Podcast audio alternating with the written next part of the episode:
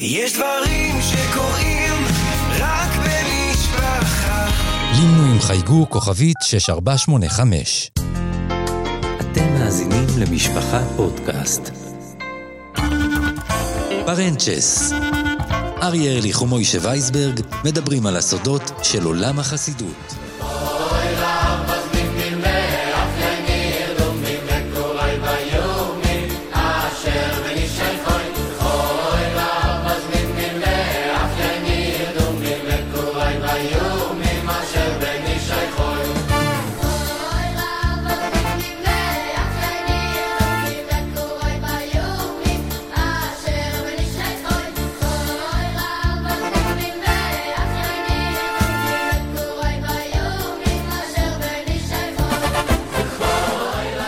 על רקע השיר הזה, זכוי רב אז קדומים, שכולנו מכירים ושרים ברגעים מיוחדים ובזמנים של קודש, אבל מיעוטנו, מיעוט ממש יודע מי הלחין את הניגון הזה.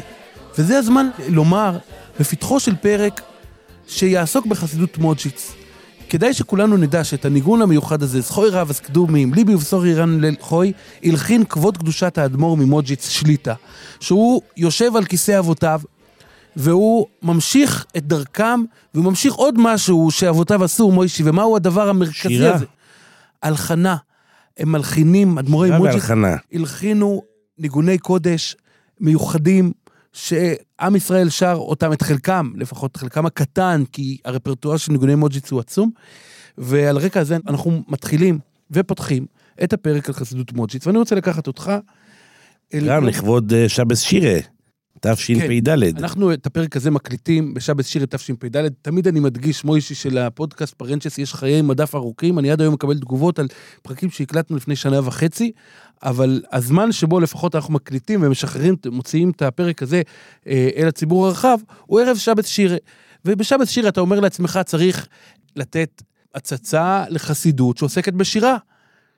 כל חסידות כמעט, אפשר לומר, אה, מוישי, יש לה את הניגונים שלה מי יותר ומי פחות. בעל התניא אמר שהניגון הוא קולמוס הנפש, ובכל ה... ואתה יודע, אמרו ב, באמת במוג'יץ, הזכירו את זה, שהיכל הנגינה, אמר אחד מהאדמו"רים מוג'יץ ככה, העולם אומר שהיכל הנגינה הוא קרוב לעולם התשובה.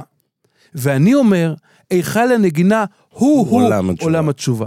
אז אה, אז מוג'יץ... קח אותנו באמת לחסידות מוזיץ. ערב שבת שיר תשפ"ד. אנחנו מדברים על חסידות מוג'יץ, ואני רוצה לקחת אותך לתאריך מיוחד מאוד בדברי הימים של חסידות מוג'יץ, תאריך שהוא עצוב מאוד, אבל גם בישר אה, איזושהי התחלה חדשה שאותה חסידות מוג'יץ חווה עד היום הזה. אז אמרנו יום ראשון, י"ד באלול תשס"ה, הרבי הקודם, הרב הצדיק, רבי ישראל דון טאו, בעל הנחלס דון. בעל הנחלס דון, לקה בשטף דם במוחו. בשבת שקדמה לכך, הרבי לא חש בטוב, והגבאים הזדרזו לארגן מניין לתפילת שחריס בתוך הבית, כדי שהרבי לא יטרח ויצא לביסמדרש. בנו הגדול עלה לבית הרבי וביקש להצטרף אל התפילה, אבל אבא שלו הורה לו שיחזור לבית המדרש. תחזור לביסמדרש, תיקח אתה את עליית שישי, ששמורה לי, לאדמו"ר, קח את העניינים לידיים. זה, זו הייתה לשון האדמו"ר המנוח. בדיעבד, ראו בכך החסידים סימן למסירת ההנהגה. בערב ראש השנה תשס"ו, אה, כן, שבועיים לאחר מכן, עמד הבן והקריא את הקוויטלך בפני אביו, פתקאות הבקשה בפני אביו, והוא סייע לאביו בענייני ההנהגה. תשעה חודשים נמשכה חולשת האדמו"ר, עד אשר ביום כ' בסיוון תשס"ו ניצחו ההרעלים את המצוקים. כאשר החסידים חזרו מהר הזייסים, כשהם שבורים, רצוצים ונאנחים, הכריז זקן החסידים, רב מוישה לרנר, על הכתרתו של הגאון, הצדיק רב חיים שאול טאוב, שקרוי על שם סבו, הרב רב חיים שאול ממוג'יץ, לחמישי בשושלת אדמו"רי מוג'יץ. מאז, מספרים חסידי מוזיץ', לבש הרב בצורה אחרת. למרות שהוא הוסיף ועד היום נוהג בעממיות, והוא מעורב בדעתו עם הבריות, והוא לא הולך בגדולות ובנצורות, אבל לפתע ראינו עליו, כך סיפרו לי החסידים, הילה מיוחדת שהתווספה אל הגאונות שלו ולמידות הנדירות שלו. אנשים שבאו לניחום אבלים יצאו מתפעמים באומרם, זה לא אותו אדם שהכרנו. הרבה ממוג'יץ מאז יושב על אה, כס אבותיו ומנהיג את חסידות מוג'יץ שהיא מאוד ייחודית בנוף החסידויות. הוא לא פועל למען הגדלת החצר, כי אם עוסק בהעצמה פנימית של חצר חסידות מוג'יץ. סיפר לי מישהו, יהודי מחסידות אחרת, שהחליט שהוא רוצה לעשות ראש השונה בצילו של הרבי ממוג'יץ, והוא בא לפני ראש השונה, נכנס לרבה, ואמר לו, אני רוצה לבוא לראש השונה אצלכם, למוג'יץ. אמר לו הרבי, יש לך ילד שלומד במויזדס של החסידות שממנה אתה בא. אם תבוא לכאן, זה עלול להזיק ליציבות של הילד. שהוא לא יבין מדוע החיידר שלו שייך לחסידות אחת, והמקום שאליו הולכים להתפלל בראש השונה שייך לחסידות אחרת. לכן אני אומר לך, בשבילו תישאר שם. זאת אומרת, זה משהו שהוא... אתה יודע, זה, זה בכל זאת נדיר, כל, כל אדמו"ר רוצה להרחיב את הכרם שלו, את החצר שלו. הרבי ממוג'יץ אמר לו, לטובתך, אל תבוא לכאן. זאת אומרת, אתה רואה את הענייניות, את נקודת האמת של הרבי ממוג'יץ, שלצד זאת מעורב בחיי הישיבה, ישיבת מוג'יץ, דואג לבחורים, ומתעניין בכל הליכותיהם. מספרים לי חסידי מוג'יץ, הבחורים, שהרבי יכול לפנות בחג השבועות או בשבת מרובת משתתפים, לעצור ליד בחור שפרסם מאמר בקובץ התורני של הישיבה, לטפוח על שכמו ולהגיד לו, אה, ah, כל כך נהניתי לקרוא את, ה, את החבירה שלך, תמשיך כך. לא אחת תתקבל, מוישי, אתה, אתה לא תאמין, מוישי. כן, כן. לא אחת מתקבלת שיחת טלפון בטלפון הציבורי של הישיבה, והדובר מעבר לקו הוא לא אחר מאשר הרבה, הדובר מעבר לקו, מבקש שיקראו לבחור פלויני.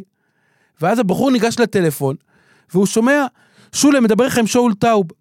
ככה הרבה פותח, ואז אומר, בהמשך לתשובה שנתתי לך אתמול כשהיית כאן, חשבתי על רעיון טוב יותר בשבילך. כבוד הבריאס, מוישי, שתדע את זה, כבוד הבריות הינו ערך נעלה במיוחד בארבע אמותיו של הרבי ממוג'יץ. מחמת האישיות העילאית והאופי המאוד מאוד מיוחד של הטישים בחצר מוג'יץ, עם הניגונים ועם הרגשי קודש עילאיים מאוד, אז באים רבים לטישים במוג'יץ, לא רק חסידי מוג'יץ, חצרות אחרות של חסידים, אה, או כאלה שנמנים על בני ליטא, אני מתאר לעצמי שגם אתה היית פעם או פעמיים בטיש במוג'יץ, ואפילו אה, אנשי הציונות הדתית, המפכ"ל לשעבר אה, רוני אלשיך, בגבעת שמואל. כן, את ה- את הטישים. גם בהקשר החרדי, אני לא אשכח, אתה יודע, שהוא מונה להיות מפכ"ל. התמונה היחידה שלו שפורסמה, כי הוא היה איש שב"כ. הרי. שב"כ, היחידה שהיה זה היה מחצר חסידות ב- שגם, זה- אני זוכר, פרסמתי את זה בבלעדיות, שההקשר החרדי לרוני אלשיך, זה היה בחול המועד, אה, פסח נדמה לי, או סוכות, אני זוכר את זה כמו עכשיו. בכל מקרה, אבל אם אתה מדבר על השורש של מודז'יץ, בוא נתחיל מכך שהרבי הוא מפרי גידולי ליטא. פוניבז'ר, פוניבז'ר, כן. הרבה שנולד בתל אביב. למעשה, אתה יודע, זה מעניין. האדמו"ר ממוג'יץ הוא אדמו"ר ישראלי. מה אני חסידות מתכוון? ישראלית. החסידות היא פולנית במקור. כן, ברור, אבל היא היא כמו סדיגורה בתל אביב, וכמו הרבה נולד בתל אביב. שורטקו, נכון? שצמחו בתל אביב, וגם הרבי עצמו ודאי נולד הרבה- בתל אביב. הרבה- הרבה הוא צבר. אני חייב לומר לך, הרבי משה, הנחלסדון, הוא העביר את המסמדר של מוזיץ' מתל אביב לבני ברק. אני רוצה לומר לך שהרבי מוג'יץ, ואני אומר לך את זה כדובר יידיש, אתה שומע שיידיש היא לא שפת האם שלו. זאת אומרת, הוא, הוא, השמיסים, הכל באופן רשמי ביידיש, אבל אתה רואה שזה לא, זה לא יידיש של יהודי שנולד בפולניה ו, וצמח אל תוך זה. זאת אומרת, הרבי ממוג'יץ הוא כבר, הוא דור ראשון של אדמו"רים ישראלים, אדמו"רים שנולדו בארץ, שהם אה, צרובים בהוויה המקומית, ולצד זאת משמרים את מסורת בית אבותיהם.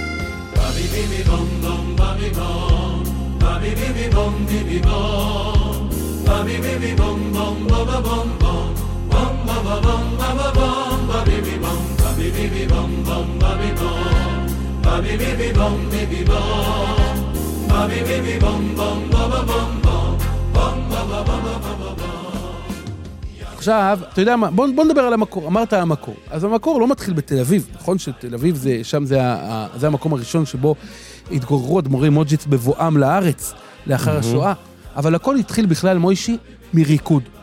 ריקוד! חסידות מוג'יץ התחילה מריקוד. תגיד, מה? מה, איך חסידות מתחילה מריקוד? ובכן- כמה?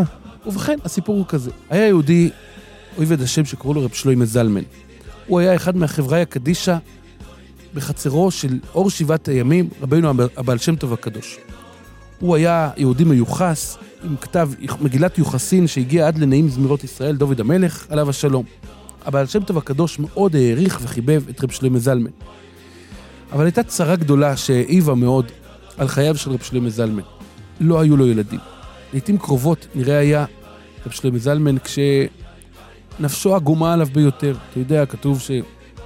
שאין לו בנים, אה, אה, אה, זה לא פשוט. בכל אופן, הוא היה מאוד אה, אפוף יגון כתוצאה מהעובדה שהוא הולך ערירי. פעם אחת בזמן של, בעת רצון, רקדו כל התלמידים של הבעל שם טוב, כן, זה סיפור שמספרים אותו בחסידות מוג'יץ ויש לו אה, סימוכין מכמה אה, מקורות. כל החברי הקדישא רקדו יחד אה, ריקודים מלאי כיסופים, ליחד, שמו קודשו בריחו שכינתי. ואז מרן הבעל שם טוב הקדוש הבחין שרב שלמה זלמן עומד בצד ולא רוקד. פניו נפולות. בעל שם טוב קרא לרב שלמה זלמן ושאל אותו, למה אתה לא משתתף בריקוד? השיב רב שלמה זלמן, איך אני יכול לרקוד? והנני הולך ערירי בלא בנים. אמר לו הבעל שם טוב הקדוש, טנץ מתחיוס וסטואוב מתחיוס. תרקוד עם חיות ותהיה לך חיות. המינים הללו שיצאו מפה קודשו של הבעל שם טוב, הרעיפו על רבי שלמה זלמן טללים של תחייה, והוא נכנס למעגל ורקד בהתלהבות בכל כוחו.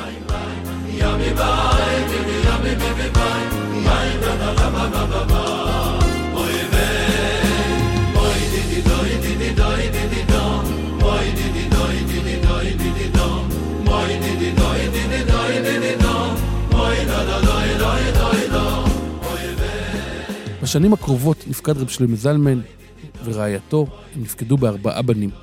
לארבעת הבנים הוא קרא, בהתאם לציווי של רבו הבעל שם טוב, שדיבר איתו על חיות, הוא קרא, לו, הוא קרא להם כשמותיהם של חיות. שים לב, צבי הירש, אריה לייב, דויב בר וזאב וולף. כן? צבי הירש, זה שמות של חיות, ש, שגם אה, אה, יהודים נקראים בהם, צבי הירש, אריה לייב, דויב בר וזאב וולף, שהם כונו לפי גודל ערך קדושתם, ארבע חיויס הקוידש. עכשיו, לרב שלמה זלמן הזה, אה, כמו שאמרנו, אלו היו ארבעת בניו. הבן הבכור, רב צבי הירש, התגורר ברצ'ון, אני לא יודע אם אני אומר את זה נכון, אבל זה משהו כמו רצ'נויז, או משהו כזה. הוא היה עובד השם, מילא אף אחד לא שמע את השם הזה אף פעם, אז זה משנה איך תגיד את זה. לא, חסידים זקנים שישמעו אותי אה, עלולים אה, להרים טלפון לקו הפודקאסטים ולומר, לא הגית את זה נכון, אבל לא משנה. הוא עבד את בורו במסירות נפש, בהצנע לכת, והוא היה חנווני לפרנסתו, הייתה לו חנות. והוא היה נוסע לבעל שם טוב אה, לעיתים קרובות, אבל הוא הסתיר את עצמו מאוד מאוד מאוד, לא הכירו את גדולתו, לא הכירו את מעלתו, אבל הבעל שם טוב כן ירד לשורש נשמתו, והעריך אותו מאוד, והחסידים, תלמידי הבעל שם טוב, קראו לו הצדיק הנסתר. עכשיו, רב צבי הירש היה משורר, במובן הפנימי והעמוק של המילה, הוא חיבר שיר מופלא על קדושת השבת בשם חבצלת השרון. חבצלת השרון זה ניגון שמיוסד על סודות עמוקים מתורת הקבלה, מה, מהמקרא, מהמשנה, מהאגדה, ומסובב על ציר עשר הספירות ושמות הקודש. השיר הקדוש הזה, שהיה חתום ובלתי מובן מחמת עמקותו, לא ראה את אור הדפוס, אני לא מדבר על ניגון, כן? זה שיר, שיר אה, אה, כתוב. הוא לא ראה את אור הדפוס במשך שנים רבות, עד שבא נכדו, מרן האמרי שול ממוג'יץ, בשנת תרע"א, כשהוא בן 24 בלבד, והוא חיבר פירוש נפלא על הזמר הקדוש. הוא הסביר כל מילה וכל שורה בניגון הזה חבצלת השרון, איך הוא רומז לשמות קודש, והוא גילה את צפונות השיר הזה. לרב צבי הירש היה בן, שקראו לו רבי יחזקאל. הלא הוא הרב הקדוש רבי יחזקאל מקוזמיר. שמקום קבורתו נמצא לפני כמה שנים במגרש כדורגל, נכון. בעיר קוזמיר בפולין. קוזמיר שבפולין, נכון. לא עלינו, ו- רק ו- מניחים שם מפה, ושם מתפללים. כן, כן, נכון, נכון. וזה, הוא למעשה מייסד השושלת. רבי בדיוק. מקוזמיר, אגב, אחיו של הרבי, אחי- אחיו של הרבי הנוכחי. נקרא רבי מוג'יץ מקוזמיר, נקרא הרבי מקוזמיר. אחד מצדיקי הדור, כן, כן, שהוא מנהיג את חצרו.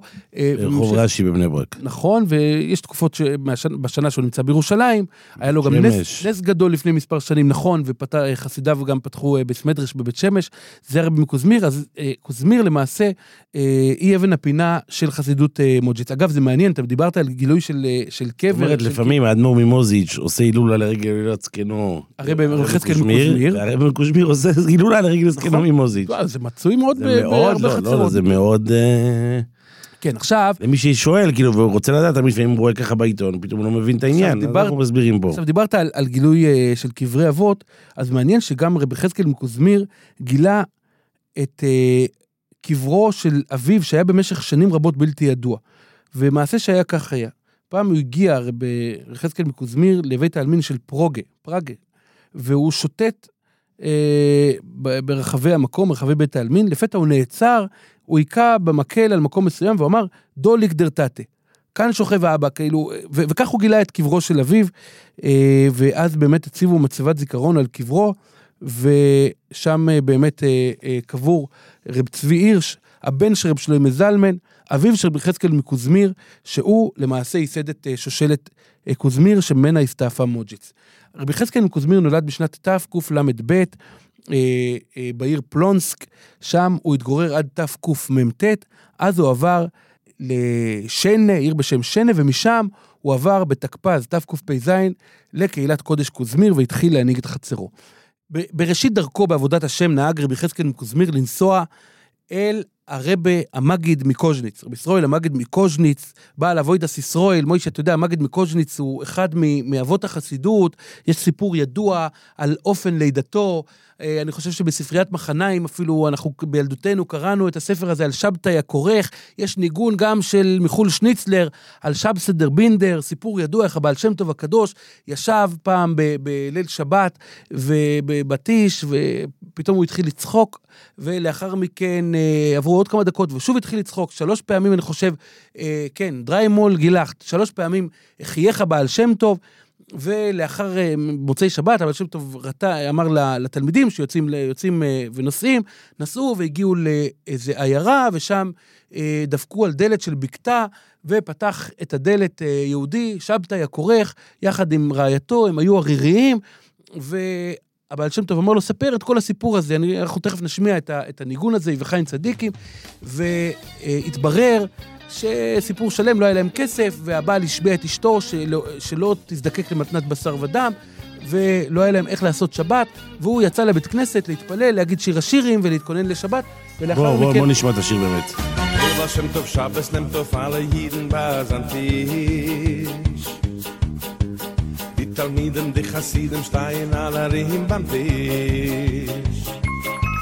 Als ein Heiliger fragt zur Nacht, der Baal Shem Tov sitzt dort vertracht.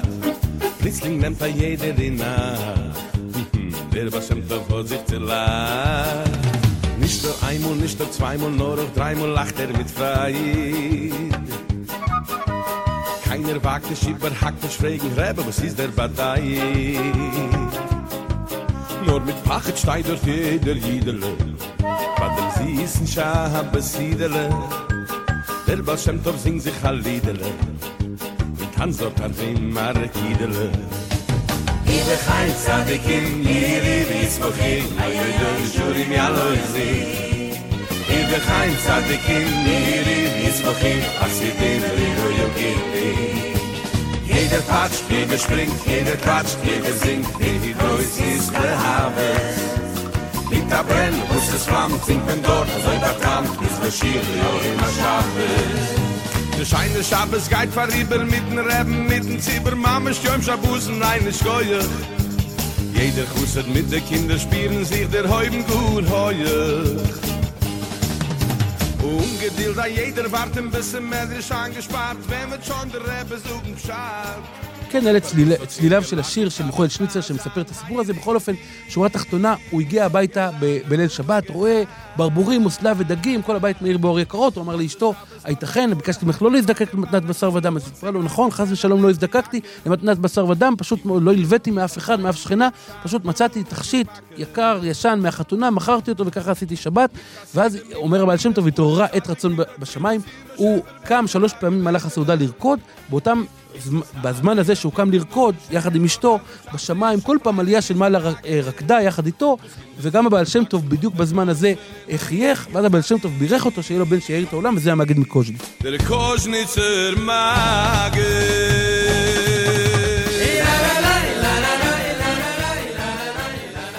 אז הרבי יחזקאל מקוזמיר היה תלמידו, בין היתר תלמידו של המגד מקוז'ניץ, בעל אבוידס ישראל. אבל בעיקר, לאחר מכן הוא נעשה לתלמידו של הרבה מלובלין. אחוי זה מלובלין, הוא היה אה, רבו של רבי יחזקאל מקוזמיר. עכשיו, רבי יחזקאל מקוזמיר, מייסד השושלת, הוא למעשה זה שחידש והשתית את דרך עבודת הקודש על שיר ושבח לריבונו של עולם, בניגונים, והוא העיד בעצמו, שכאשר הוא ניגש לשולחן שבת בלי ניגון חדש לכבוד שבת, אז היה חסר לו בעונג שבס. שים לב מוישי, כל שבת חידש רבי יחזקאל מקוזמיר ניגון חדש לשבת.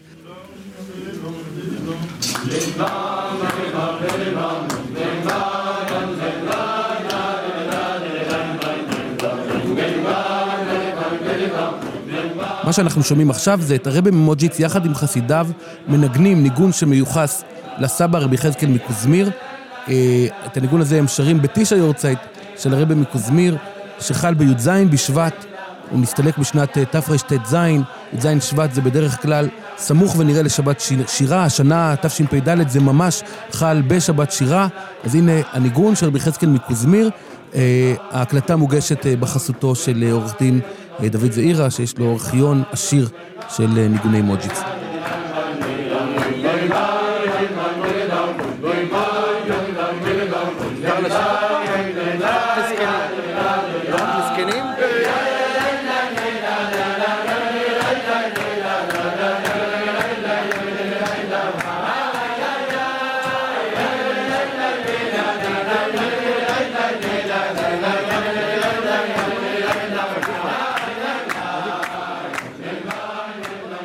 הבן של רבי יחזקאל מקזמיר היה רב שמואל אליאור מזבלין, שכבר בנערותו הכירו את נימוסי הליכות הקודש שלו בגינונים של קדושה וטהרה, כמו אחד מצדיקי אה, הדורות הקודמים. וכמובן, לאחר פטירת אה, הרבי מקוזמיר, רבי יחזקאל, הבן שלו אה, נטל את שרביט ההנהגה, רב שמואל אליהו, והוא התחיל להנהיג את, ה, את החסידים. והוא, נע, אתה יודע, הוא דרש דרישות תובעניות מהחסידים, לצחצח את הנש- הנשמה ולעבוד את הקדוש ברוך הוא ללא פשרות ובלי פניות, ולו הדקות ביותר, משהו שמזכיר גם את אה, דרך, אה, אה, דרך קוצק. וההשקפה של אה, הרבה מזבלין, רב שמואל אליהו, לעבודת הנגינה, הייתה נשגבה מבינת אנוש. הוא נהג להתפלל בימים מיוחדים לפני העמוד, וחיבר ניגונים לשבתות ולמוע... ולמועדים, מספרים שהקול שלו היה כשאגת אריה, והנגינה שלו אמס הלבבות, וכשהוא היה מזמר יחד עם עוד חבורת משוררים, עוד אצל אבא שלו, קולו היה מתנשא מעל לכל הקולות, והיו שומעים אותו למרחקים רבים מנגן לקהל חי. הוא היה, פעם הוא אמר בעת טיש של, של, של אה, רעווא דרעווין, של שלשידעס, הוא ככה היה אחוז שרעפים, ואז הגביה את קולו ואמר, האם אתם יודעים, אחריות כבדה לוקח על עצמו אדם כשהוא משמיע את קולו בנגינה, כי עליית הנפש וירידתה נתונים בפי הניגון, והכל תלוי במנגן, במה שהוא מנגן ואיך הוא מנגן. הניגון אמור להעלות את היהודי עד לגבהי מרומים, אבל עלול גם להוריד אותו חס ושלום עד שאול תחתית, לכן צריך לדעת מה לנגן, מתי לנגן. ואיך לנגן. ואז הוא שאל, כעת אני אשאל אתכם, האם יש מישהו מכם שמוכן להעמיד את עצמו בכזו סכנה של שירה שלא לשמה? האם שייך בכלל לשאת באחריות כה כבדה לשים נפשו בכפו רק בגלל הנאה ופנייה אישית? הדברים שלו זעזעו את החסידים ועוררו מהומה רבה. ומיד לאחר סעודה שלישית הודיעו מספר בעלי תפילה שהם מתפטרים, לא רוצים יותר לגשת לעמוד, הם חוששים, איך ניגון, אם שרים אותו שלא בכוונה ושלא לשמה, עלול להוריד אותם לשאול תחתית. ומאותו הזמן חדל אה, הרבה רב שמואל לא מזבלין לשיר וגם לגשת לעמוד כשליח ציבור, מלבד מוצאי שבת לאחר האבדול. אז הוא היה שר המבדיל, כשקולו החזק ודבקותו מרעידים את נימי הנפש החבויים ביותר, והחסידים היו נדחפים לשמוע אותו בעבודת הנגינה. אני רוצה לומר, אה, לסגור את החלק הזה ולומר שכיום אנחנו יודעים שעבודת הנגינה מעלה ומגביהה את האדם, כמובן, הכוונה הבסיסית צריכה, צריכה להיות לשם שמיים, כדי להתקרב לעבודת השם, ומי כמו חסידות מוג'יץ הנחילה את הדרך הזאת של להתקרב לקדוש ברוך הוא על ידי ניגונים.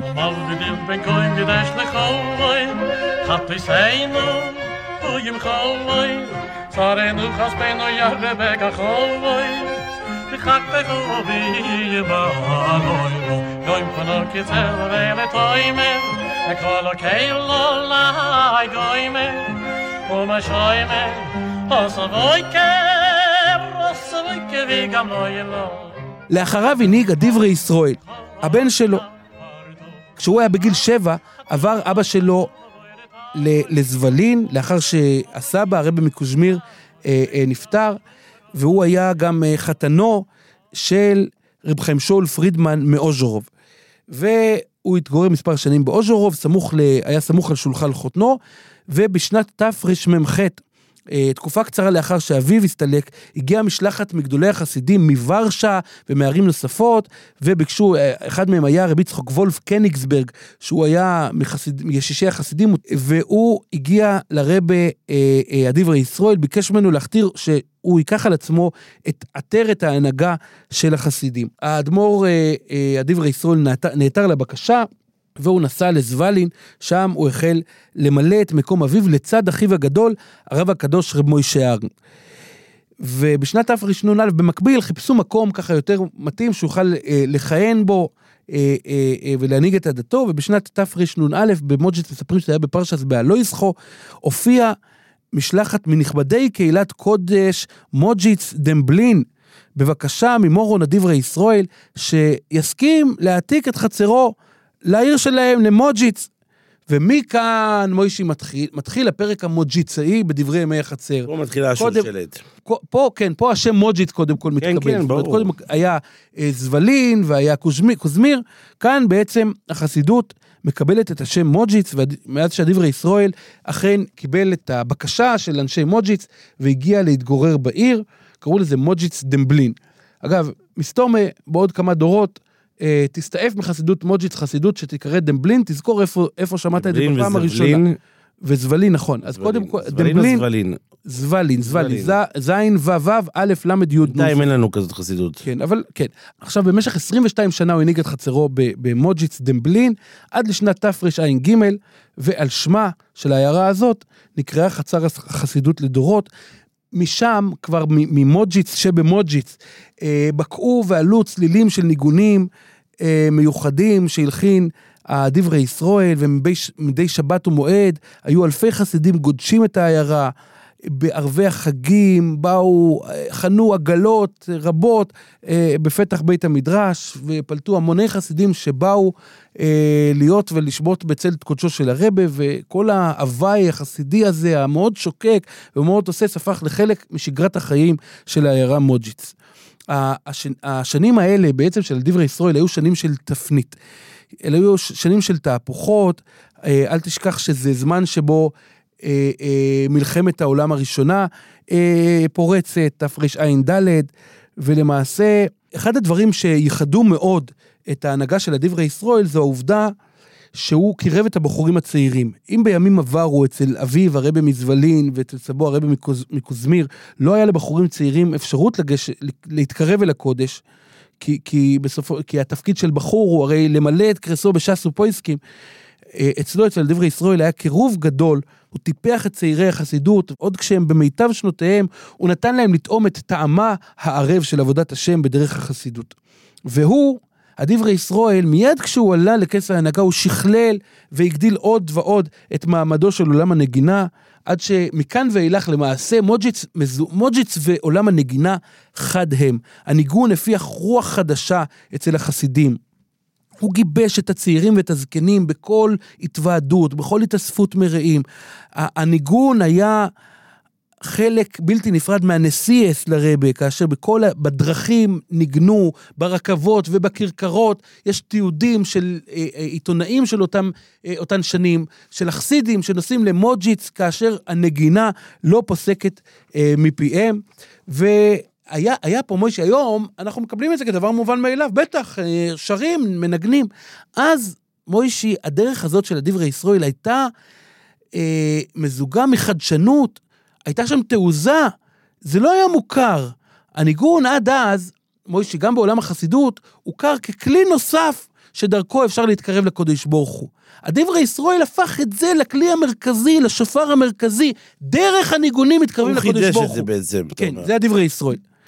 הוא ראה בזה לא רק מפתח לפתוח את הלב, כפי שרואים את זה במקומות אחרים, אלא הוא הכיר בכוחו של הניגון להכיר דרך הניגון את צפונות הלב של החסיד. איך שחסיד מנגן ניגון, כך אפשר לזהות מי הוא, מה ההוויה הפנימית שלו, באיזו הוא- דרגה הוא מצוי בעבודת השם. מה נטיות הלב שלו, זה הכל משתקף דרך הניגון. מספרים שפעם כאשר הוא נסע בכרכרה עם, אה, עם החתן שלו, הגאון רבי ינקב קפילוצ'ניק, הוא פנה אליו לפתע, הרבי פנה לחתנו, רבי ינקב קפלוצ'ניק, ואמר לו, האם אתה יודע, כאשר אני שומע ניגון מאיש, אני יודע עד כמה הוא בר דעת, אני יודע עד כמה הוא ירא שמיים. את כל זה אני מצליח לזהות מאופן, מהאופן שבו יהודי מנגן ניגון. פעם הוא גם התבטא באומרו, מי שמבין בנגינה יכול לדעת ולהשיג סודות בתורה, אבל כאלה ש, שבלי לדעת לנגן אי אפשר להשיג אותם. זה דבר שהוא באמת נדיר מאוד. הוא, את הניגונים שלו, הדברי ישראל נהג לחבר בשעות המוקדמות לפנות בוקר. ממש ככה, הזמן שבו, ככה בין, בין עלות השחר לזריחה, אחרי שהוא סיים לקבל את אה, חסידיו, אז הוא יושב, יושב סמוך לחלון החדר שלו, שפונה לעבר אה, גינה שהייתה מאחורי ביתו. הוא היה מתנתק מאבלי העולם, מתעלה לעולמות תמירים, ומוריד ניגון חדש לעולם. החסידים שהכירו את מנהגו, הם היו מתחבאים, מוישי, בין העצים, כדי להתבונן בעבודת הקודש של הרבה שלהם ולשמוע את הניגון החדש שהרבה עכשיו הוריד לעולם. ובימיו של דברי ישראל הפך הניגון לסימן ההיכר של חסידי מוג'יץ, בכל מקום שבו התגוררו חסידי מוג'יץ, בכל מקום שהיה כינוס של חסידי מוג'יץ, הנגינה הייתה חלק בלתי נפרד מהווי החיים. בטישים שלו, בתפילותיו כשליח ציבור, בכל מקום, בכל הזדמנות כזו, בקעה שירתו, שהייתה שירה ש... שהיא גם תפילה, אה, אה, ותפילה שהיא גם שירה, בקעה רקיעים, והחסידים, כשהם שמעו אותו, הרגישו מה זה עולם טהור, עולם הבא, צלילים של גן עדן.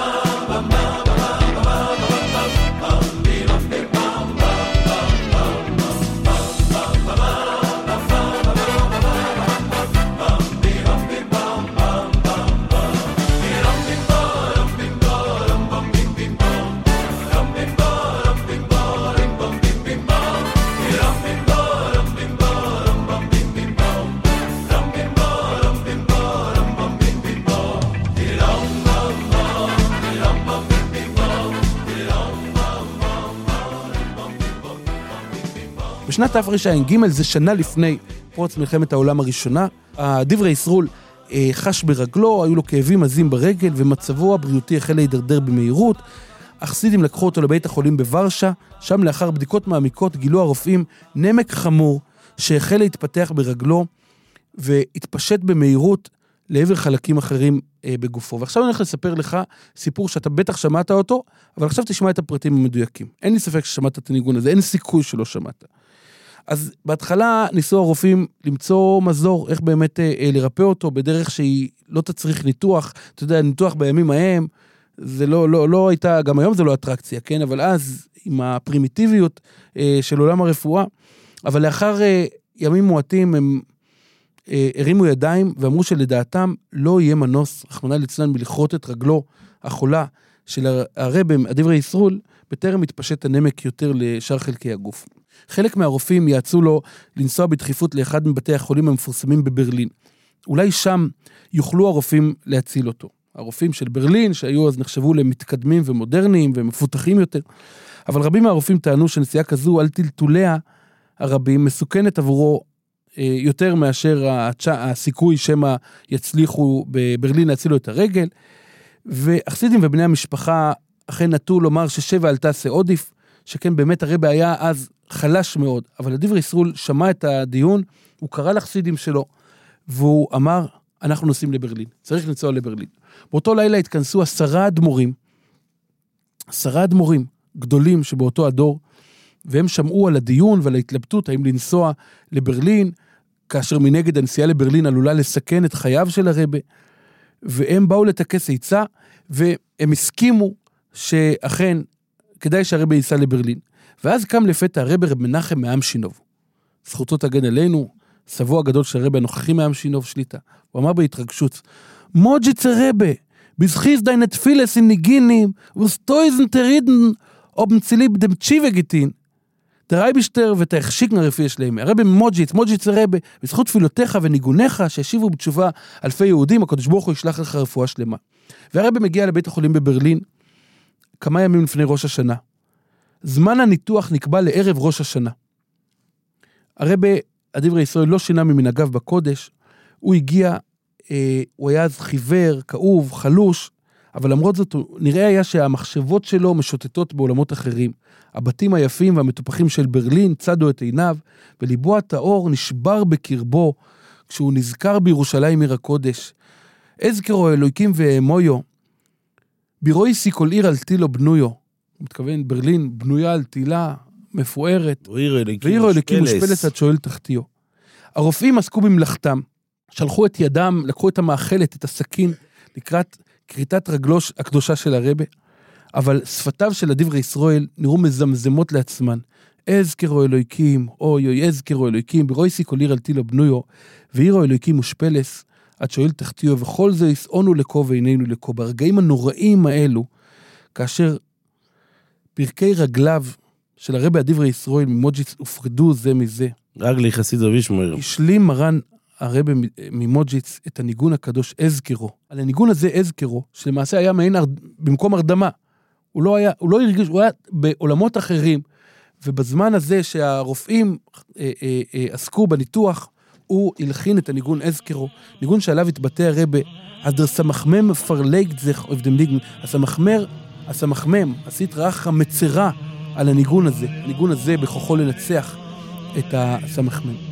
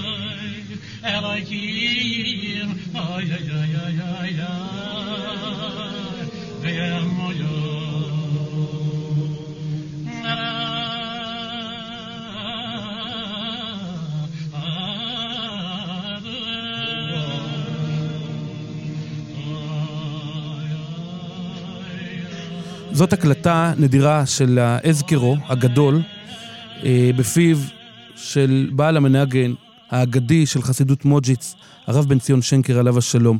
אציין שאין למעשה אה, הקלטות אה, מקצועיות באולפן של האזכרו, מעולם לא ביצעו את זה באופן אה, רשמי באולפן, וזאת מחמת קדושתו ונשגבותו של הניגון. הניגון הוא בין 36 בתים, 36 פאלים, כאשר לנגן אותו במרוצה אורך 20 דקות, כמו בהקלטה הזו, ואילו הגרסה המקורית היא ארוכה מאוד מאוד, שעה ויותר.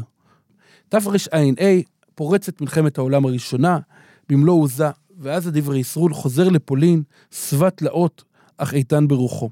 למעשה, כשהוא חוזר לפולין, הוא, הוא מתוודע לראשונה לכך שכל יהודי העיירה אה, מוג'יץ דמבלין גורשו משם על ידי השליטים הרוסיים, בטענה שהם עלולים לרגל לטובת האויב. לאחר התלבטויות רבות, הוא בחר בעיירה רדום כמושב לו. בעיירה זו כבר התגורר אה, אה, אה, אחיו, רבי יעקב, הרב הקודש רבי ינקל מרדום, ושם הוא ניהל את הדת חסידיו, והוא ראה במקום הזה, בעיירה רדום, כמקום מתאים לשהות בו לשנים הקרובות, ואכן במשך מספר שנים שם התגורר הדברי ישרול, והנהיג את אה, עדתו ברמה מבית המדרש של חסידי מוג'יץ ברחוב לובלינסקה 61 ברדום. בסוף שנת תר"פ, למעלה לפני אה, אה, 104 שנים, אם אנחנו עכשיו מקליטים בתשפ"ד, אה, החל הרבי מוג'יץ שוב לחוש מכאובים עזים וחולשה כללית. הוא נסע בדחיפות לבית החולים בוורשה. לאחר חקירה ובדיקה גילו הרופאים סימני נמק חמורים שהחלו להיראות ברגלו השנייה. בתחילה ניסו הרופאים את כוחם בסמי מרפא שונים, עד שנראה היה שהמצב מתחיל להתייצב והדברי ישרול כבר שוחרר מבית החולים, אבל הוא הרגיש שהוא לא מספיק חזק בגופו כדי לחזור הביתה לרדום, ולכן הוא שהה בבית בנו, הרב הצדיק רבי ינקב דוביד, שהתגורר בוורשה, סמוך אה, ונראה לבית החולים. בתחילת חודש כסלו תרפ"א החל שוב מצבו הבריאותי של הדברי ישרוי להידרדר עד כדי סכנת נפשות, ורופאי בית החולים פסקו שצריך לכרות לו את הרגל בדחיפות, הרגל השנייה. ככה יוכלו אולי להציל את חייו. הניתוח נקבע ליום י"א בכסלו, לאחר הניתוח שכב הדברי ישרוי בעיניים עצומות. למחרת הוא פקח לפתע את עיניו, והוא ביקש ושאל האם כל בניו נוכחים סביב מיטתו. אמרו לו שכן, ואז הוא ביקש מהם לחזור על הנוסח והניגון של הקדומס ותפילה סטל, כפי ששרים אותם במוג'יץ, ולאחר מכן גם על הנוסח של הימים הנוראים, שכה היה קדוש בדברי ימיה של אה, חסידי מוג'יץ ורבותיה, וכשהם סיימו לנגן, שוב עצם את עיניו. ביום ד' י"ג בכסלו תרפ"א עלתה נשמת הרב הקדוש, נעים זמירות ישראל, מרן הדברי ישרול ממוג'יץ, מסערה השמיימה, והוא אה, נקבר בבית החיים בוורשה. יבוני ימינו שציית מעלה, יבוני ימינו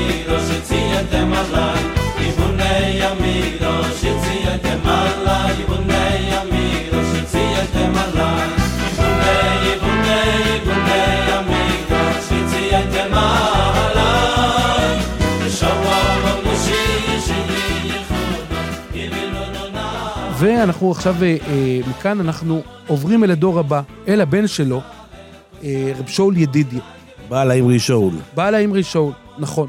הוא נולד בשנת תרמ"ז, במוג'ס קוראים לזה זימ- זימרוס עוזי וזימרוס קו, תרמ"ז, אז הוא נולד אה, ונקרא שמו בישראל שאול ידידי, על שם אה, רב שאול מאמסטרדם, ובשנת תרס"ג, תרס"ג, כשהוא בסך הכל בן 16, הוא נשא את בתו של אה, הרב הקדוש רב אברום אייגר, בעל השבט יהודו מלובלין, אה, קראו לה רבנית אה, מרת קיילה נחומה, ולמעשה האמרי שאול התגורר בלובלין.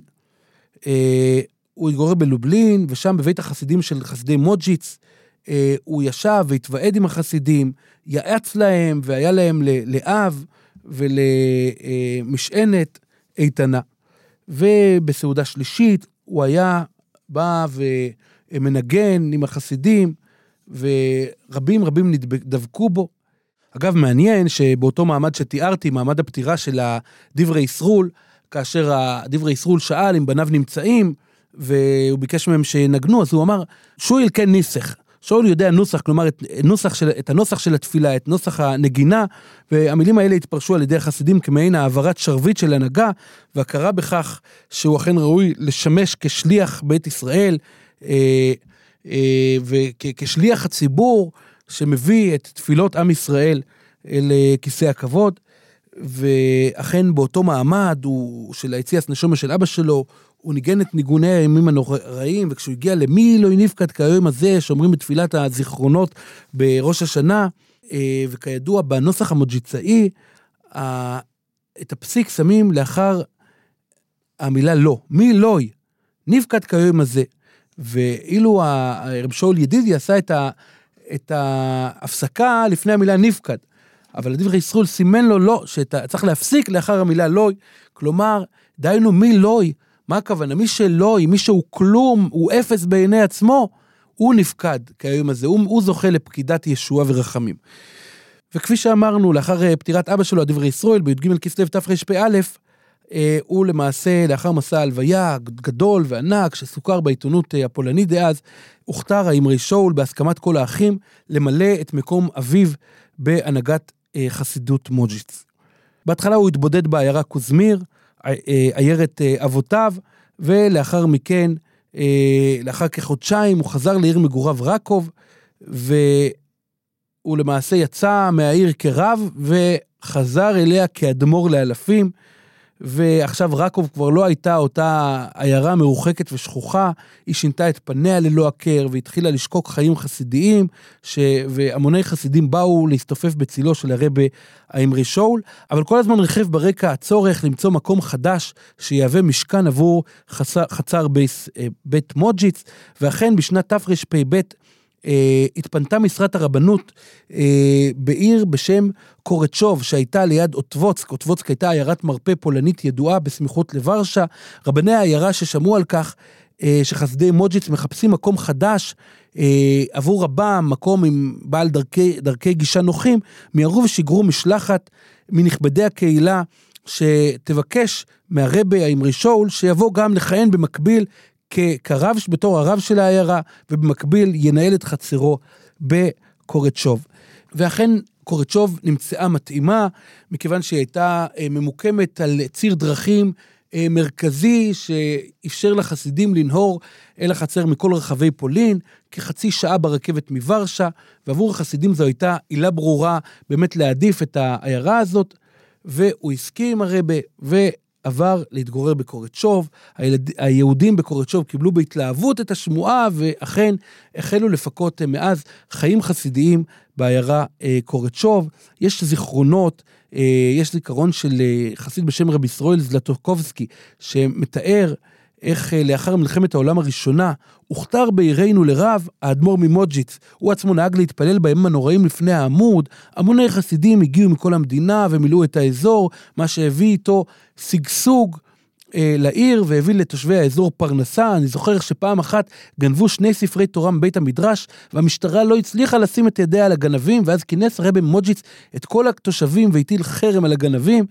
והוא מתאר בכל אופן את הצמיחה והשגשוג, אבל, כאן יש אבל, הצמיחה המהירה של החסידות לא אפשרה את ההשתקעות הנוספת, אה, להמשיך ולהשתקע בעיירה הזו, כי בית המדרש הפך להיות צר מאכיל, אה, אה, וגם לא, בוא נאמר ככה, בית המדרש שבו התפ- התפללו תושבי העיירה, ובמקביל שימש את החצר ואת החסידים, נראה לעיתים כסוג של שעטנז. שני המלכים לא יכולים היו להשתמש בכת, בכתר אחד, מצד אחד אה, אה, תושבי העיירה קורצ'וב שהם לא חסידים, מצד שני חסידי מוג'יץ, ובכל אופן, אה, בשלב מסוים אכן, אה, החסידות עברה לאוטבוצק. העיירה שהזכרתי קודם הייתה עיירת נופש, אוטבוצק, רבים מאדמו"רי אה, אה, הדור לפני מלחמת העולם השנייה נהגו אה, לשהות באוטבוצק בחודשי הקיץ ולנפוש בה, ואכן האדמו"ר ה- הדברי שואו, האמרי שאול הקים את בית המדרש תפארת ישראל באוטבוצק, שהייתה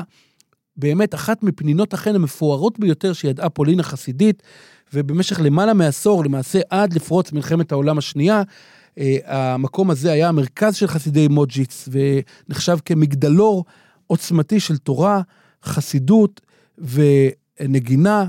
הכל היה, הכל יצא מתוך אותה, אותו בית כנסת ששכן בסמטה קטנה בשם ניצלה. יש אה, חסיד בשם רב שמואל פינקלשטיין, שהיה תלמיד ישיבת תפארת ישראל, שם הוא תיאר את אותם ימים, הוא סיפר איך אה, תקופה לאחר שחנכו את בית המדרש באוטבוצק, פתח הרבה את ישיבת תפארת ישראל, ובכירי הבחורים של חסידות מוג'יץ נמנו על חובשי אה, ספסליה, והוא מתאר באמת את ההוואי המיוחד של החסידות.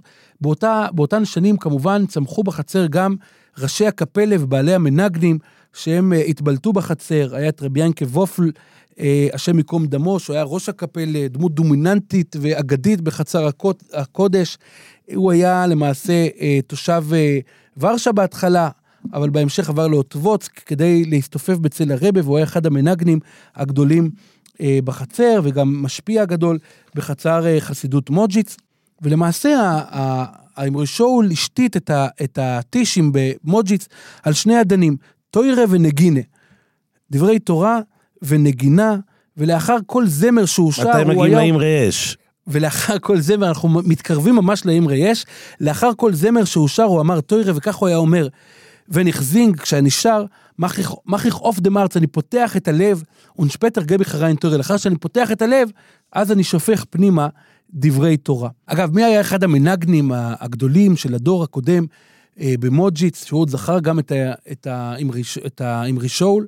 רבן ציין שנקר כמובן, בעל המנגן האגדי. הגדול, המלחין האגדי, שלאחר מלחמת העולם השנייה הוא עבר אה, להתגורר בארצות הברית, חי שם עד לתחילת שנות האלפיים, אז הוא נסתלק בשיבה טובה ובשם טוב, כשהוא מותיר מאחוריו המוני ניגונים יפהפיים שכולנו שרים, מזמור לדוד הידוע, מזמור לדוד, יש מורשת, חייל, בן שנקר. אונו השם, מורשת שמה, אנחנו נשמיע גם כן אה, כמה צלילים.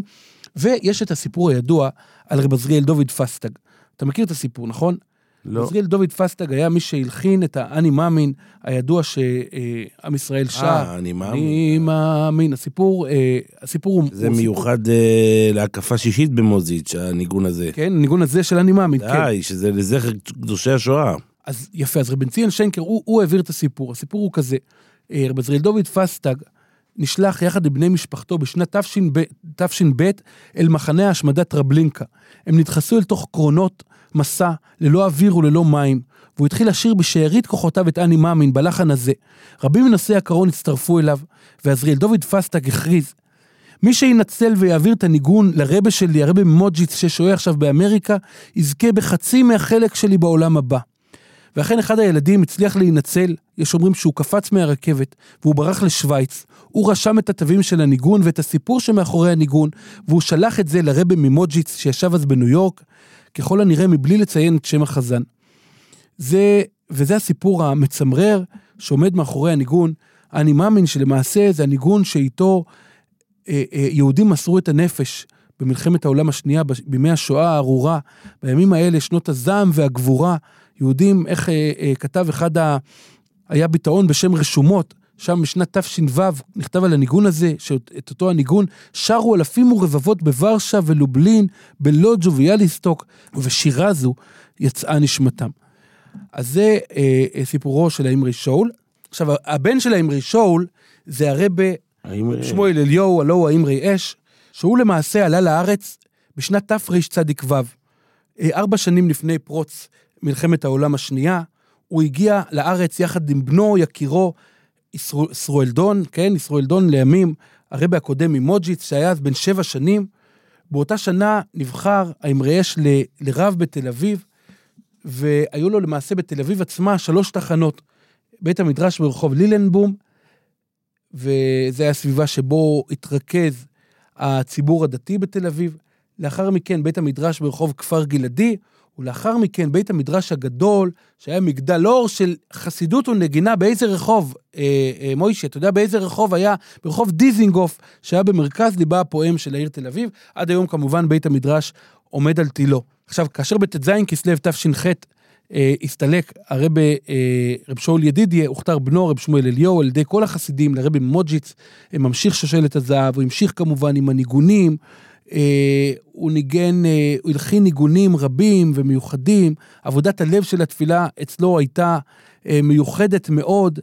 אה, מספרים שבאחת השנים הוא חיבר ניגון לתפילות הימים הנוראים, ובאותה שנה גם אביו אמרי שאול חיבר גם כן ניגון על אותם מילים, ובשני הניגונים כיוונו שניהם, האבא והבן, באחד מבתי הניגון, לאותו, לאותם צלילים בדיוק, ללא ששמעו, ללא שידעו האחד מניגונו של השני, ויהי הדבר לפלא, ראו את הקשר המיוחד אה, שיש בין אדמו"רי מוג'יץ בכל מה שקשור לעולם הנגינה.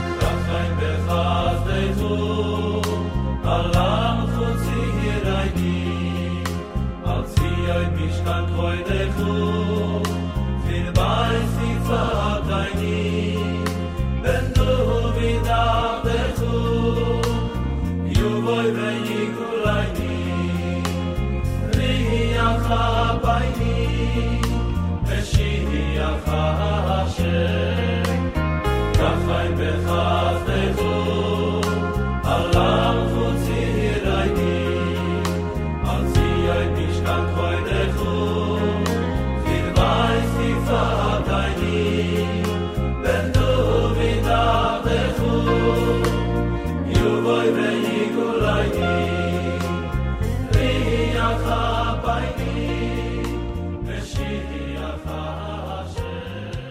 למעשה, האמרי אש היה בכל שנה בימים הנוראים מחבר לא פחות מ-12 ניגונים חדשים, וגם במשך השנה הוא היה מחבר ניגונים נוספים לכל חג ושמחה במשפחתו. הוא היה אומר, יש כאלה שמתהדרים לכבוד החגים במלבוש חדש, אבל אני תופר מלבוש חדש למכלכל, למכלכל חיים, מלבוש חדש לחמויל על מעשיכו, מלבוש חדש לאיי עם פיפיויס.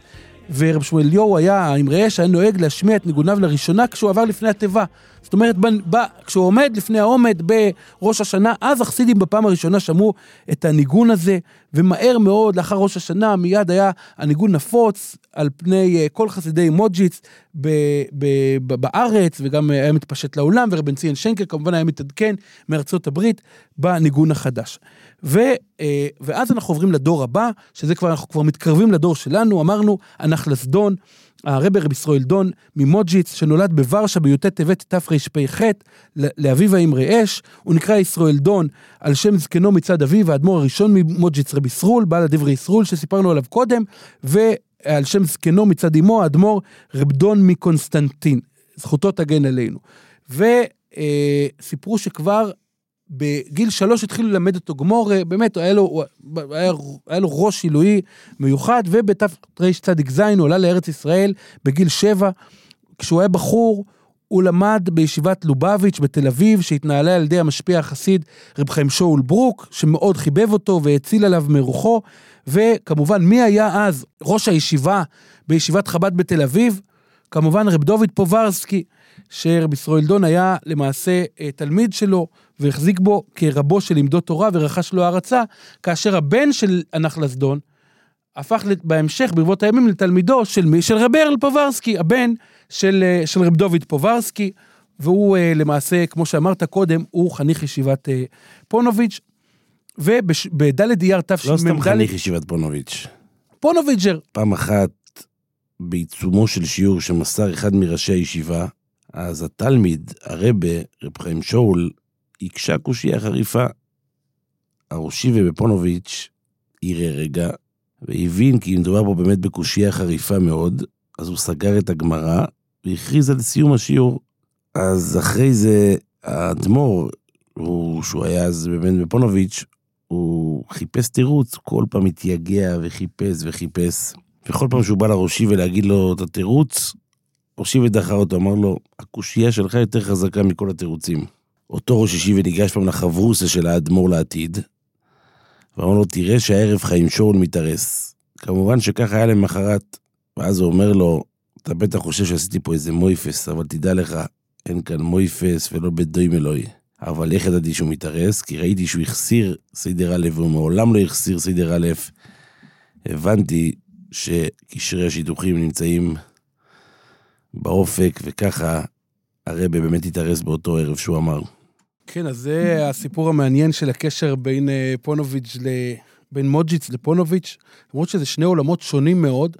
אם כי פונוביץ' של היום, יש בה כבר גם אה, נגינה חסידית, אנחנו מכירים את מעמדי אה, נעילת החג, ואכן היום העולמות הולכים ונפגשים.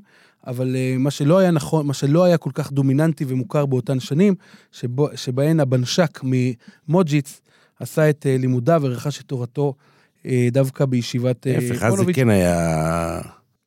כן, התופעה הזאת של, של בנש"קים ובכלל חסידים שלומדים ב, בישיבות ליטאיות, זה כן הנפוץ. הייתה מוכרת. תראה, היום פחות, היום פחות, אבל, היום אבל כבר לא. הם בעיקר שאבו את התורה של הישיבות הליטאיות, הם לא הצליחו להטמיע את השמחה את, את הנגינה בישיבות. ואת השמחה שיש בישיבות אי ליטאיות. אפשר, השמחה שיש בישיבות הליטאיות, זר לא יבין זאת.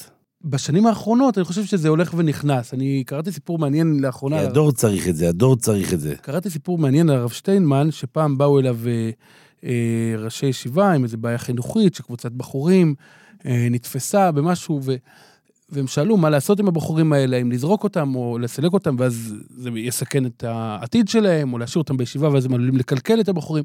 הרב שטיינמן שאל שאלה אחת, האם הם חסידים? ולא הבינו למה הוא שאל את זה. ואז שאלו אותו, למה שאלת, למה, למה ראש ישיבה שאל אם הם חסידים או לא? הוא לא הגיב. לאחר כמה ימים הוזמן רב אהרן לייב לחתונה בוויז'ניץ, וישב שם במזרח וסקר את הקהל, נהנה לראות את הבחורים רוקדים על ה פארענצ'עס, ואחרי זה כשהוא חזר לאוטו, הוא אמר לה, כנראה לרב רוזנגרט, איך קראו לנהג שלו, אתם עדיין, עדיין אתם שואלים למה התעניינתי האם הם חסידים? כלומר, לחסידים יש את הריגוש, את השמחה בעבודת השם וזה, את הווארימקייט, והווארימקייט הזה לפעמים יכול להציל מבעיות אחרות. ואגב, הרב שטיינמן באמת מאוד החזיק מזה, מלעשות מסיבות חנוכה ב... זיצים. וזיצים וכולי בישיבות. אז זה, זה בעצם נקודת הממשק הראשונה של עולמות של פונוביץ' ומוג'יץ וחסידויות נוספות. מי הם האדמו"רים הנוספים ש... שלמדו בישיבת פונוביץ'? האדמו"ר מביאלה. אדמו"ר מביאלה כמובן שנים רבות קודם לכן. סגן מועצת גדולי התורה. מועצת, אה, חברי מועצת גדולי התורה, והיו עוד. אז הרבי הנוכחי ממוג'יץ, אפשר לומר, בנשק במעוזי ליטא, הוא למעשה אה, קוראים לו רב חיים שאול, על שם אה, הסבא שלו, האמרי שאול, הוא נולד בי"ג אדר תשי"א, בתור הבן הגדול של אבא שלו, הנחלסדון, כאשר באותן שנים בחצר עוד אה, אה, מנהיג את החצר הסבא שלו, רב שמואל אליהו, האמרי אש. שלוש שנים לפני לידתו נסתלק הרבה רב שאול ידידי אל- טאוב, טאוב, שזה האמרי שאול, והאדמו"ר הנוכחי נקרא בעצם בין היתר על שמו. עכשיו, תמיד אומרים שכבר בקטנותו, אני רואה תמיד בביוגרפיות שאתה כותב על, על גדוילי בפלטפורמות שלך, שכבר במעלולו ויסנקר נער וכבר מקטנות, אבל באמת אפשר לומר על הרבי הנוכחי ממוג'יץ, שזה פשוט יהיה נכון אם נאמר את זה, כי הנה סיפור שסיפר, סיפר לי אחד מזקני החסידים לפני כמה שנים. כשהרבי ממוג'יץ הנוכחי היה ילד בן שמונה, התקינו מזגנים בבית המדרש מוג'יץ שבתל אביב. הגיע יהודי גביר, נתן תרומה, והילד הסתקרן לדעת מי נתן את התרומה. הוא פנה לסבא שלו הרבה ושאל אותו, מי, מי תרם את המזגנים? אז מזגנים היה מצרך נדיר מאוד. והסבא השיב, הבטחתי לתורם שאני אשמור על עילום שמו. נענה הילד ואמר, אני עוד אדע מי זה. בליל שבת, לאחר התפילה, ניגש הילד לסבו, הרבה, האמרי אש, ואמר לו, פלויני תרם את המזגנים. האמרי אש נדהם. איך, הוא, איך אתה יודע? איך ידעת? הוא שאל. הנער השיב, כשהגיעו המתפללים, חיכיתי לראות מי לא ייראה מופתע מכך שיש מזגנים חדשים, חדשים בביס מדרש. עקבתי אחרי כל אחד מהמתפללים שנכנסו, וכולם הפתעו והופתעו והגיבו בהתפעלות, וואו, יש פה מזגנים, איזה יופי. היה רק אחד שלא הביע שום סימנים של התפעלות, ומאותו הרגע ידעתי שהוא התורם. זאת אומרת, אתה רואה את החושים המחודדים שהיו לרבי מוג'יץ כבר בגיל שמונה. בשנת תשכ"ד הוא נכנס. לעול תורה ומצוות, נכנס לבר מצווה, וגדולי האדמו"רים שכיהנו באותה תקופה באו לברך את הסבא שלו ביום שמחתו. אה, למעשה, השמחה הייתה מאוד גדולה, מכ- מכיוון שהנחלסדון היה הבן היחיד של האמרי אש, והאדמו"ר הנוכחי היה, אם כן, הנכד הבכור. זאת אומרת, זו הייתה שמחה נדירה באותן שנים בחצר מוג'יץ, ולצד זאת, הייתה אהבה גדולה מאוד בין הרבה לנכדו, ולכבוד הבר מצווה הלחין הסבא, בעל האמרי אש, את הלחן למילים, בורכי אלוהיקייני שברוני לכבוידו, כולם שרים את זה היום, בורוכו אלוהיקיינו. זה השיר? זה ניגון מוג'יצאי, אתה יודע כמה יש, כמה ניגונים מוג'יצאיים יש, העולם לא יודע בכלל שהם שייכים אנשים מייחדים את זה כולנו לליטאים. שרים את זה, ברור. מייחדים את זה שזה, אין שמחה סטירה ליטאי בלי השיר כמו הזה. שאמרתי לך כבר בפרק הראשון, שחוץ מטויבי ומאוירוי זה הניגון הליטאי היחיד, וגם על זה יש אומרים שיש לו שורשים חסידים. הכל בא מהחסידים. אז ברוך הוא אלוהיכנו, זה ניגון שתדע, ניגון שהאמרי אש הלחין לכבוד הבר מצווה של הרבי הנוכחי ממוג'יץ. עכשיו, למעשה באמת היה קשר מאוד מיוחד וחם בין הסבא האמרי אש לרבי הנוכחי ממוג'יץ, הוא היה איש סודו לכל דבר. גם הסבא שלו מצד אמו, העסקן הגודאי, רב שמואל שדרוביצקי, מתל אביב, אהב אותו כנפשו והיה נעזר בו רבות. הרבי ממוג'יץ הנוכחי היה בן 11 כשהוא נשלח מתלמוד תורה, מה היה, היה תלמוד התורה החרדי? התורה. יסודי התורה בתל אביב. והוא הפך לתלמיד בישיבת פונוביץ' לצעירים, שם הוא נתקשר בעבותות של אהבה לראשי הישיבה. הרב שטיימן, רבי מיכאל יהודה. רב- כן, רב הרלב שטיימה ורב מיכאל יהודה לב, לבקוביץ', זכר צדיקים וקדושים לברכה, בתפילות הוא היה נוהג לשבת סמוך לרבו הרב שטיינמן. עד היום הוא מרבה לספר על החמימות שליוותה את התפילות של הרב שטיינמן בישיבה. כבר אמרנו שהרב שטיינמן ידע להעריך את האברימקה, החסידי, אז אה, גם המוג'... הרבי מוג'יץ מספר את זה על רבו, באמת שהייתה לו, לו חמימות מיוחדת בתפילה ובעבודת השם. לפני, אתה יודע, היה באחת השנים, אז אה, קופת העיר בבני ברק, אה, הכינוס. ערכה, כן, התפילה סטשבר בבית של הרב שטיינמן. והרבי כמובן אה, השתתף שם. והבעל תפילה, שהיה מחשובי הרבנים, שימש שליח ציבור והוא התפלל כנהוג בלב נשבר ובקול בוכים. אחרי שהסתיימה התפילה פנה הראש ישיבה רב אהרן לייב לבעל תפילה ואמר לו, לא טוב עשית. כשמתפללים עם ילדים, צריך להתפלל איתם בנעימות, לא בניגון עצוב. נענה האדמו"ר ממודז'יץ ואמר, אני זוכר היטב כיצד הראש ישיבה היה מתפלל בנעימות ובחמימות בישיבת פוניבז'. ובתגובה, הרב שטיינמן פנה למקורביו בארשת של צביעות רצון והוא תראו איך הוא זוכר היטב את, תפילותיי, את התפילות שלי בישיבה. זה היה הקשר המיוחד אה, לרב שטיינמן, ובגיל 14 וחצי עלה האדמו"ר לישיבת פונוביץ' הגדולה. בגיל 14 וחצי, כנראה שבאותן שנים זה היה מקובל, מקובל, מקובל. כן? ושם הוא כבר הפך לחביבם של ראשי הישיבה. ואתה יודע, סיפר לי אחד מחבריו של הרבי לישיבת פונוביץ', שלמעשה יהודי, תלמיד חוכם, שגר היום בירושלים, מגילו של האדמו"ר, הוא אמר לי, הוא היה חברותא של הרבי, הוא אמר לי, אני זוכר את הרבי ממוג'יץ, ווסיס פשט כיצד אני זוכר, מה הפשט איך אני זוכר. גדלנו יחד במשך קרוב ל-20 שנה ומגיל קטן אנחנו חברים, וראיתי מקטנותו שהוא ראוי להנהגה. אותו אחד סיפר לי שהם למדו יחד ביסודי התוירה בתל אביב, ומכיוון שהרבה לעתיד, הוא היה בעל קישרן גדול, הוא נאלץ לוותר על כיתה ז' והקפיצו אותו ישר לכיתה ח'. אני זוכר אותו כילד מוכשר מאוד, יפה תואר, מלא נעימות וחכם ארזים. תמיד היה לו כושר מנהיגות ולב מבין, ממש חכם ארזים, ככה הוא סיפר לי. הוא סיפר שכמובן ביחד הם עברו בהמשך הם למדו יחד אה, בפונוביץ', וגם שם הוא היה מהמצויונים, והיו לו כישרונות מיוחדים. הוא מספר איך הם היו חוזרים יחד במשך שעות על השיעורים של, הראש, של ראשי הישיבה, אה, רב שמואל, רוזובסקי, ושהיה גם, גם שמעו הרבה משיעוריו, וידעו לחזור על הרבה, לחזור, ו, ובהחלט הכישרונות של הרבה הוכרו כבר אז. אותו אחד סיפר לי שלפני כמה שנים פגש את הרבה בנתב"ג, כשהוא חזר מביקור בניו יורק, ועמדו שם שלטים. חסידים, יפה, אתה מכיר את הסיפור. עמדו שם חסידים עם שלטים של ברוכים הבואים בשם השם. הרבה דיבר איתי במבוכה ואמר לי, בשביל מה צריך בכלל את הדברים האלה? אבל אני אמרתי לו, רב חיים שאול, זה כובד הציבור וכובד אכסידס. ואכן, סיכם אותו יהודי ואמר לי, אני חושב שהחסידים, חסידי מוג'ית, זכו למה שרבים לא זכו. ו... אתה יודע איך, יש גם אה, סיפור מעניין על המבחן, איך, איך הוא התקבל לפונוביץ'. למעשה הוא היה בן 14 וחצי כשהוא נבחן לישיב גדוילה. אה, מי שבחן אותו היה רב, רב דוד פוברסקי, והוא נכנס יחד עם אה, קבוצת בחורים נוספים. רב דוד הציג קושייה מדף י' במסכת גיטין. היחיד שידע להשיב היה נכד הרבי ממוג'יץ דאז, הרבי הנוכחי. הראש השישי ורב דוד התפעם ונענה, זה שילוב של חסידי וליטאי, משום שהתירוץ הזה מופיע גם בחידוש הערים וגם בנוידה ביוד. ומי היה רב צבי שרג? המשגיח של פונוביץ' הקטנה. רב שרגי גרוסברד, המשגיח של פונוביץ' הקטנה, התבטא על, ה, על התלמיד, רב חיים שאול, טאוב. מימיי לא ראיתי בחור כה מושלם כמו חיים שאול, בטוירה, במידס, בהכל, יש לו רק חיסרון אחד, הוא חוסיד. ואם לא היה לו את החיסרון הזה, הייתי חושק בו לחתן, כך אמר רב שרגא גרוסברט, ולמעשה אה, זה אחד הסיפורים, שמעתי עוד מבוגרי פונוביץ' הרבה סיפורים מעניינים, על ה, על ה, גם על הלמדנות וגם על הווארימקייט החסידי, ועל הסיפור של האירוסין כבר סיפרת, שזה גם אה, בהחלט אה, משקף. בגיל 24, הרבה הקים את ביתו הנוכחי עם בת הרבה, רב אברום מנחם דנציגר מאלכסנדר, הרבה מאלכסנדר זצ"ל. האמרי מנחם. כן, האמרי מנחם. למעשה הרבה הוא גיסו כיום של הרבה מאלכסנדר הנוכחי. אה, אלה שתי חצרות פולניות, שורשיות, אה, שמרכזן בבני ברק כיום. שחופשים ספודי כמובן. כן, כן. שבתות. חסידויות אה, פולניות לכל דבר. חמיב מאוד העריך אותו, ולא אחת הוא נצפה יוצא ממונית בפתח בית חתנו בתל אביב, כשהוא אומר, כבר כמה ימים לא זכיתי לראות אותך, אני באתי עכשיו, לקחתי מונית כדי לבוא אה, לראות אותך, וזה בהחלט, אה, אה, אומרים שהאמרי שאול נהג לומר לרבי מאלכסנדר, על הנכד שלו, מחיתני יקר, כמו שהבריות אומרות על, הח, על החוסנה, על האיידים שלכם, שהוא גאון בלימוד, כך בדיוק הוא גאון בפשטות, במידות ובענובה.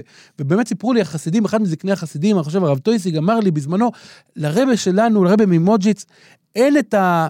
החלק הזה בגוף של קנאה, שנאה ותחרות, את, ה, את היצר הזה שיש לכל אחד מאיתנו, קצת לקנא, קצת לשנוא, קצת לכעוס, אצל הרבה שלנו זה לא קיים בכלל. וכבר בשנת תשמ"א, לאחר שנים אה, של לימוד בכולל, מינה אותו האמרי אש, הסבא שלו, לעמוד בראשות הישיבה שהוא הקים באותה, אש, באותה העת. הוא היה אז בן 30 בלבד, ובאותן שנים הוא גם שימש, אבא שלו שימש כספרי דדיינה בתל אביב, בבית הדין בתל אביב, הנחלסדון, והרבה התחיל להעמיד עדרים של תלמידים, שעד עצם היום הזה זוכרים את אהבת התורה שהוא נתן, נטע בהם באותן שנים. בד' אייר תשמ"ד הסתלק האמרי אש, השאיר אחריו עדת חסידים רצוצה ודברי תורה רבים ומאות ניגוני קודש, ואז נכנס בנו, רבי סרולדון, הנחלסדון, לכהן תחתיו, ובמשך 21 השנים הבאות נמשכה ההנהגה של הנחלסדון, כאשר לאחר מכן, לאחר הסתלקות הנחלסדון, הרבי הנוכחי ממוג'יץ מנהיג את עדת, החס... החסידים, אה, מנהיג אותם במעגלי קודש, ממשיך את דרך אבותיו גם בניגונים, עד היום ב- כל יום עם נוירואים הרבי מלחין 12 ניגונים. 12 ניגונים כמו, כמו הסבא שלו, ועוד משהו, איך, מתי מתחילים היום עם נוירואים ב... ב... א' זה סליחס. א' דה סליחס, מוצאי שבת סליחס, הם אומרים, אגיתא סליחה, אני פעם השתתפתי באחת השנים, זה היה מיוחד מאוד, הרבי ניגש לפני העמוד, הניגונים מיוחדים, אז באלף סליחס גם מגיעים הרבה, הרבה יהודים מבחוץ, הרבה יהודים מערי הסביבה. עזים, חשקה נפשכם, ללכת ולראות את חצר חסידות ומה מאחלים, מוישי, מה מאחלים לאחר סיום הסליחס? אגיתא סליחה. כל אחד ניגש לרבה והרבה אומר אגיתא סליחה. ו... זה לא ידעתי. כן. אה, אי אפשר אה, לסיים פרק כזה מבלי להזכיר ולציין את אה, אחיו של הרבי הנוכחי ממוג'יץ, הלא כבוד קדושת האדמו"ר מקוזמיר, שממשיך גם כן חצר בדרך אבותיו, בבני ברק, עם סניפים במקומות נוספים בארץ, חסידים שהולכים בעקבותיו. כבוד קדושת הרבי מקוזמיר הוא רבי בן הדור הנוכחי, אבל נטוע בדורות קודמים, המוני אויבדים מבקשי השם, כרוכים אחריו בעבותות, רואים בו סמל לאויבד השם בניחוח קמאי, בדרך העילאית של אבותיו הקדושים, הם מתבוננים בעבודתו, לוגמים בשקיקה מדברי התורה וההתעוררות שלו, ולומדים ממנו דרך לאהבה וליראה. חסידי תל אביב עוד זוכרים את אותם טישים מוג'יצאים שניהל סבו, הרבה האמרי אש, כאשר לא פעם הרבה ביקש להביא לפניו, לפניו את נכדו, אה, פנחס מוישה, והילד בן השבע, שהיה בנו של, בנו של הנחלסדון, היה עולה על השולחן ורוקד בעוז לכבוד שבת קודש, ומיני אז, עבודת הריקוד של הרבה מקוזמיר לפני השם, היא עבודה מיוחדת, שיש אומרים שבחסידות קוזמיר, שכאילו רויקד לפני השכינה, זה הרבה מקוזמיר, אחיו של הרבה ממוג'יץ. ואני רוצה לסיים עם וורט קצרצר על לא, הרבה להגיד, ממוג'יץ אמר. אני גם אומר לסיום, שאם אתם רוצים באמת לראות את חצר חסידות מוזיץ', אז כבר יש לה בית רחוב מדרש חדש. לא, רחוב חבקוק בבני ברק, זה המקום רחוב הקודם. חבקוק, בני ברק זה המקום, אבל מול בנו בית מדרש ענק וחדש, והחסידות כבר נכנסה לשם בחנוכה האחרון, במעמד קביעת מזוזות. ומי שרוצה לראות ולטום קצת מהאור, טישים, ימי הילולה, תמיד, תמיד, תמיד, יוכל לראות את החצר התל אביבית בתוך בני ברק, עיר התורה והחסידות. כן, זה באמת הרבה ממוג'יץ. עבורת, עבורת, ש- חייבים לשמוע את עבורת. שאומר את העבורת, קודם כל, הוא קיבל מסבא שלו צוואה. גם כשמבזים אותך, תספוג את הביזיונות בדומייה. התפקיד שלך הוא לסבול הכל בדומייה, אני מציע לך שלא תוותר אף פעם על אף ביזיון. וה...